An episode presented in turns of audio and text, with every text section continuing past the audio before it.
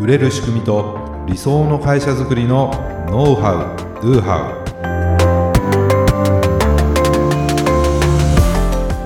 ウこんにちはビズクリエイトの渡辺です。ビズクリエイトの中野です。本日もよろしくお願いいたします、はい、お願いします、えー、前回ねオンラインセミナーめっちゃいいよということで あのオンラインセミナーのねおすすめということでお話しさせていただいたんですけども、はい、今回はですねじゃあどう何をねあの気にしてあの意識してやったらそのオンラインセミナーは成功できるんでしょうかと。いうことでオンラインセミナーを成功させる3つの秘訣ということで気になりますね,、はい。ねお話をしていきたいなと思うんですけどもまあただ成功といってもね何をもって成功とするのかっていうのはそれいろいろだと思います。なので今回のねここで言う成功っていうのはまあ、ちゃんとセミナーに集客ができてですね、トラブルなく開催できてですねで参加者の満足度が高かった、まあ、高いと、はい、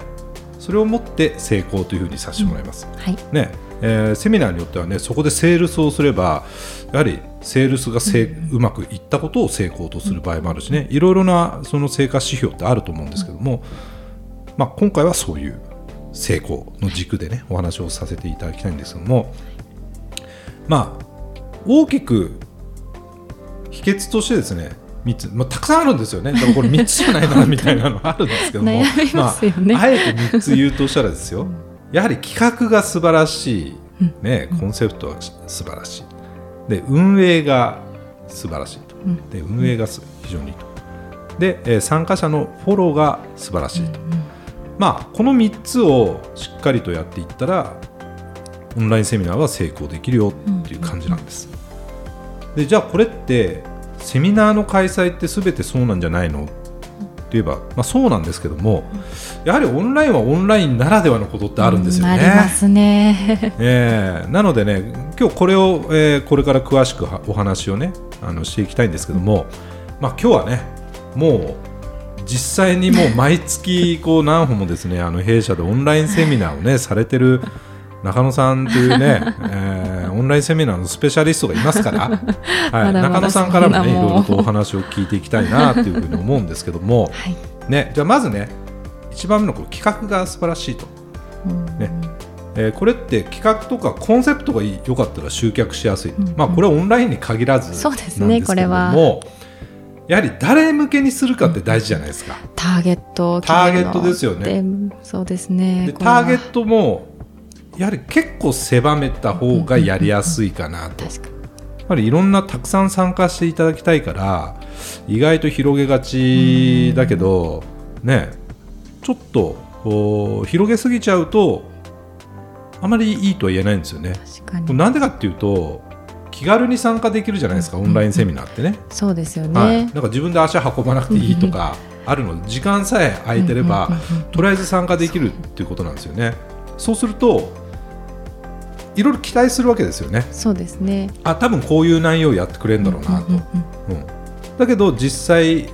参加してみたらあれ？違ったっていうことがあると思うんですけども、まあその期待してる人こととのその相違がないようにした方が、多分集客もしやすいし、うまくいくなと思うんですけど、ここってどうですか？そうですね。やっぱり参加してみてこれじゃなかった感があった場合に、うん、本当に双方ともに残念な時間になってしまいますもんね。やっぱりうちもありましたかね？そういうのがね。なんとなく。ちょっとだけ。ちょっとだけね、うん、やっぱり中にはあるので企画作りからやっぱりその、相違がないように、うん、このセミナーではどんなことをして、どんな人をターゲットにしているのかを明確にやっぱりしていった方がいいのかなと思いますね。まあこれセミナーにね限ったことではないんですけれども、本当にそのコンセプトをね作る時に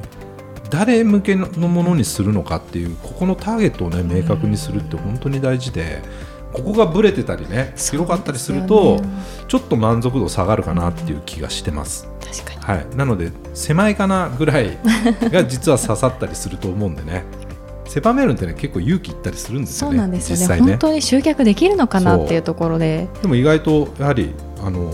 尖ったコンセプトに、ね、なりやすいというか何がそこで得られるのかっていうのは明確になりやすくなり、なるので、えー、企画そのコンセプトをねはい、一生懸命考えてもらうとるといいなっていうところがまあ1番目、はい、で2番目運営についてなんですけども、まあ、これリハーサルがね、はい、僕重要かなっていうのを思うんですけどこれどうですか、はい。同じ意見です。もう本当に大事ですね。やっぱり、オンラインはその通信環境ですとか、うん、ツールをたくさん使うので、うん、それがやっぱり問題が生じると本当にとんでもないことになりますから。そうですよねやはりあの本番環境でテストする、まあ、前日とかね、えー、に済ましておくと、まあ、非常になんていうかな 精神的にも。そうですね。安定安心して、はい、挑めるかなと。はい。ちゃんとネットの接続がね、あのできるかとかそのツールはね。そうですね。まあ Zoom はちゃんとつながるかとか、はい、まあ、誰かにねあの協力していただいてあそうですね、うん、実際に、はい、あの参加してですね、まあ、声、マイクはどうかとか、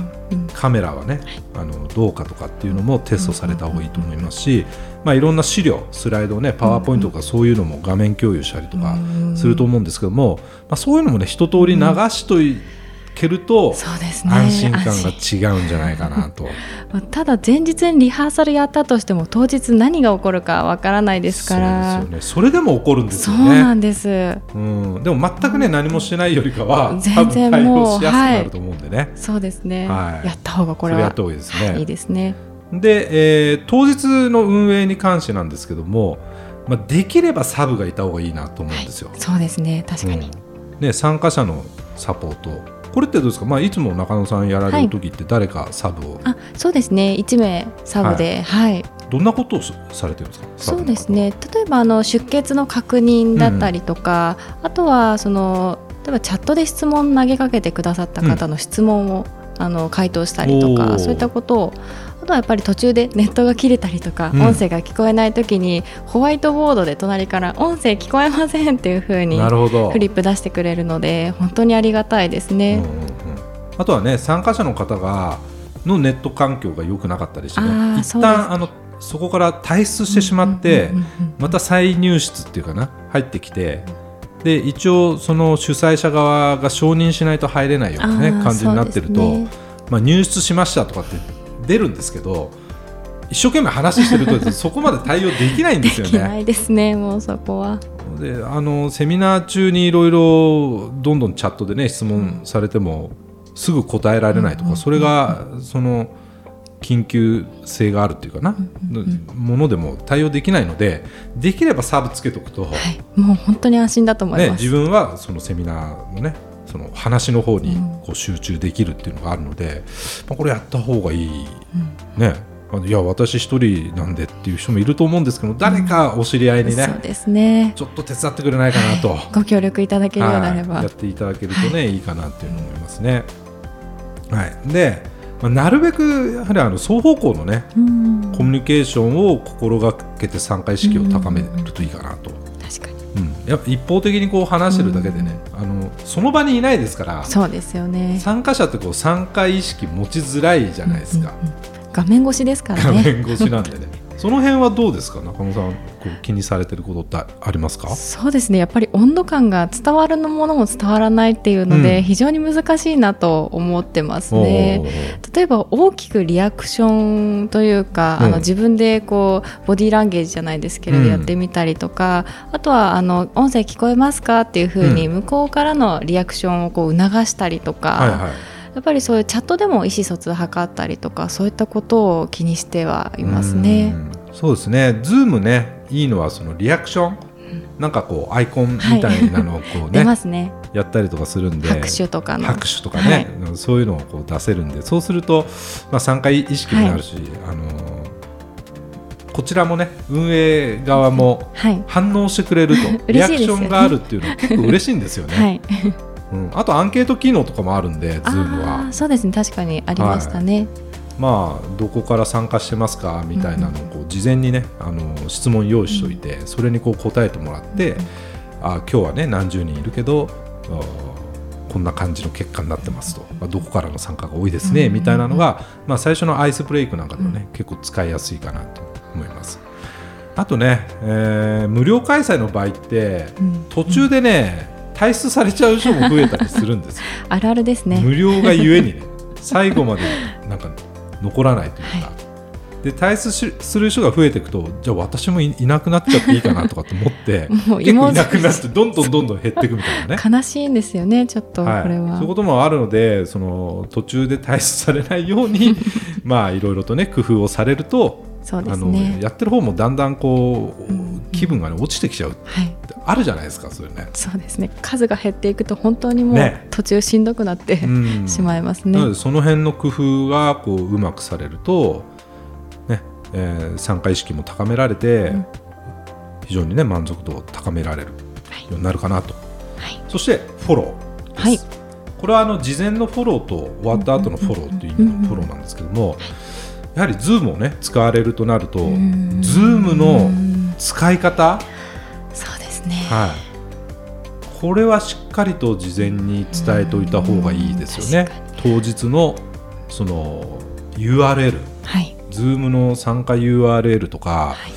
アプリケーションねはここからとかね、はい、インストールする場合はこうとか、っていうのを事前に伝えておかないと、うん、当日になってですねいろいろ聞かれてもね 対応できないってこともありますからね。はい、ことになりますね。うんなので、えー、しっかりとその辺のフォローをするということとあとリマインドですね。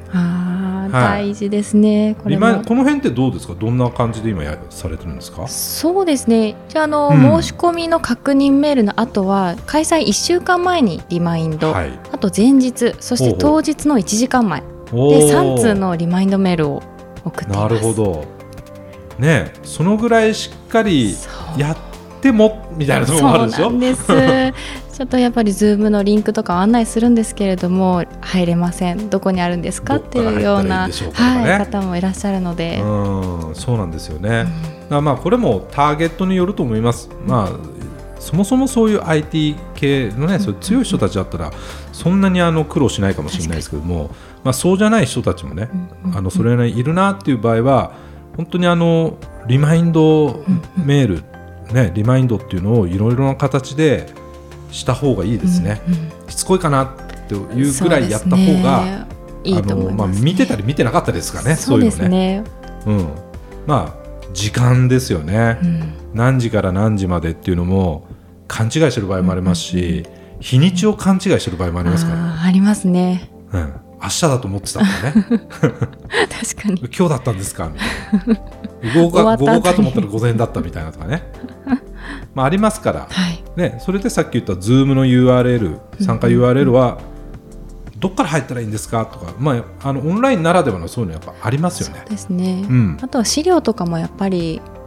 リマインドメールでお送りはするんですけれども、はい、そこもやっぱり資料がダウンロードできないっていう方もなるほどね。いらっしゃるので。うん。いろいろとあの弊社でも気にしながらやってても 100%っていうのがなかなか難しいんですけどもでもできる限りの、ね、ことをやると、当日の参加率っていうのも高まりますし、はい、やはりそこまでしっかりとあのフォローしてもらえたっていうところでのね、満足度っていうのは変わってくるかなっていうふうに思います。そしてセミナーが終わったらその参加者へのフォローですね。はい、うん、やはりご参加いただきありがとうございましたということであったりとか、あとはあの弊社の場合だとその録画したね、はい、アーカイブ動画を送ったりね、はい、送ってますね、えー、もしてます。はい、そこで何かこう気をつけてることって何かありますか？そうですね。やっぱりアーカイブ動画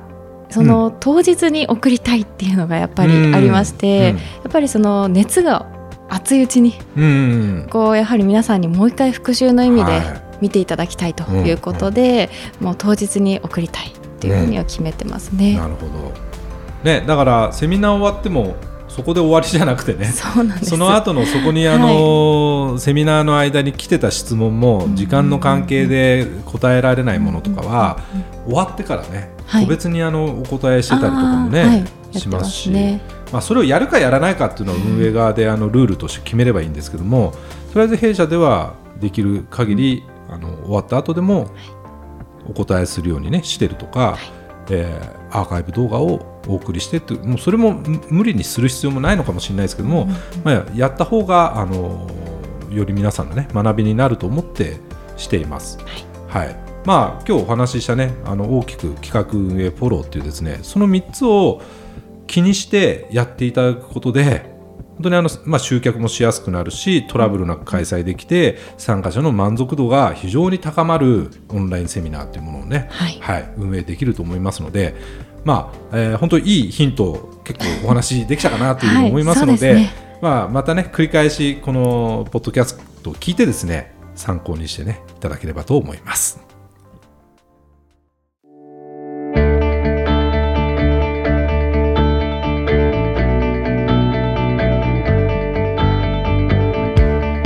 はい、ありがとうございました。ありがとうございました。なんか最近面白話ないですか？突然ですね。うん、そうですね。面白いかどうかは別としてなんですけれども、うん、なんか実家の父親がですね、あのこの間定年を迎えて、おそうなんですね。はい、あの趣味というか、うん、なんというかあの昆虫ビジネスのようなものを始めまして。昆虫ビジネス？あのオオクワガタの卵をあの友人知人から買い取って、はい、でそれを育成というか育てて増やしていくというものです。ね。ああ、オオクワガタね、はい、一つの瓶につき一体一匹。で、まあ、家の中、まあ、実家に帰ると瓶があるんです。これは何だろうと思ったらそうだったという。えどれぐらいその瓶があるんですか？まだでも5体 5, 5匹ぐらいだったと思いますね。えそれをビジネスにしようとしてるらしいですね本人的には。僕はブリーダー。本当に不思議なもう父親で。ええなんでそれをやろうと思ったんですかね？やっぱり純粋に面白そうだからという理由だけだと思います。おいや儲かんのかな？儲からそれはちょっとどうなんでしょう僕もその辺は疎いんであれですけどまあねでもオオクワガタって結構希少性が高いと思うのでね、ちゃんと育てられてまた 大きさによって値段が違うとかあるんですかね。そうですよね。そうか。じゃあ中野さんの実家は今度その幼虫とかのクワガタだらけになりそうな感じちょっと嫌ですけどね 娘的には。確かに。えー、いやまあでもねその定年退職後の その第二の人生ね、はい、クワガタブリーダーとして俺はあの成功するんだみたいなって僕は結構好きだけどな楽しんでますね本当人生を。ねその楽しみながらやれるっていうのがすごくいいじゃないですか、それね。何かこう自分でも育てる楽しみがありつつ、でそれがいくらかにも、でもねなったらそれで多分、大儲けしたろうとは思ってないかも。まあ分かんないですけどね。ものすごい野望を抱いてるのかもしれないけど。どうでしょう。いやすごくいいなって今思いましたね。なんかね今ちょ思い出したんですけど、まあ、はい、ちょっと違うんですけど、あの流木？あ流木。あの川がをですね、えー、こう歩ってて、はい。いい流木があると、それがすごい高く売れるああ聞いたことあります、ね、メルカリとかで？そう。でなんかその人はえっ、ー、となんだろうな。アクアリウム、その水槽の中にこう入れるほど。だその流木のそのなんだろうな形とかで本当何万円とかで買い取ってもらえるんだよとか。そんなに高いんですか？そう。だからその形だったりとかなのかな。その水槽の中に入れてまあなんていうかなその水槽のデザインにもなるし、それ魚の隠れ家みたいな住処みたいになったりとかして、いいらしいんですよ。へえ、そうなんですね。流木めっちゃいいビジネスですよって言われたことがあって。でもコストかからないですよね。まあ、そう広いもんですからね。でもなかなかそこまでの価値のものをやはり見つけるのはね大変だと思うんですよね。そうなんですか。うん。でもそういうものもあるし、あとはね少し話題になったのはあのもみじとか、そういうのをその田舎のおばちゃんたちが集めて、それをこう料亭とかに売るんですよね。ああお料理の飾りとして入ってるやつですか？ああなるほど。あれもどっかのまあ村おこしかなんかわかんないですけども、それでやって結構ねあの一財産築いた人みたいな話ってありますよね。だからなんだろうなまあ、そのクワガタとはちょっと違う話にはなってるんですけど何かねもうあんまり人もそんな目つけないし、うん、もしかすると誰もね見向きもしないようなものが実はね売り物になって、ビジネスになって、うん、別に僕クワガタいらないですけど、欲しい人にとってみたらお金出しても欲しいものなわけじゃないですか、はい、だからいろんなところにやっぱりあのアンテナをね立ててやると、うんうん、まあビジネスチャンスってあるんだろうなっていうのをね、お父さんからなんか気づかせてもらいましたね。よかったです。まあね今スタートしたばっかだと思うんですけども、はい、まあ、その後どうなったかっていうのもね、はい、また後で、まあ、実はいやめちゃくちゃ儲かってるらしいですよってなるかもしれないんで もうそうなったらね、はい、また教えていただいてねこのポッドキャストでも また経過報告をねね。させてもらえればなというふうにね、思いますけどね、まあ、皆さんもぜひ何かねこうアンテナ立てていると本当にビジネスチャンスねあると思うので何かあったらね教えていただきたいなというふうに思います。はい。当番組で取り上げてほしいことや質問を大募集しています。説明文に記載の URL からメッセージをお送りください。今日の話がためになったという方はぜひ高評価やフォローもお願いいたします。それではまた来週。ありがとうございました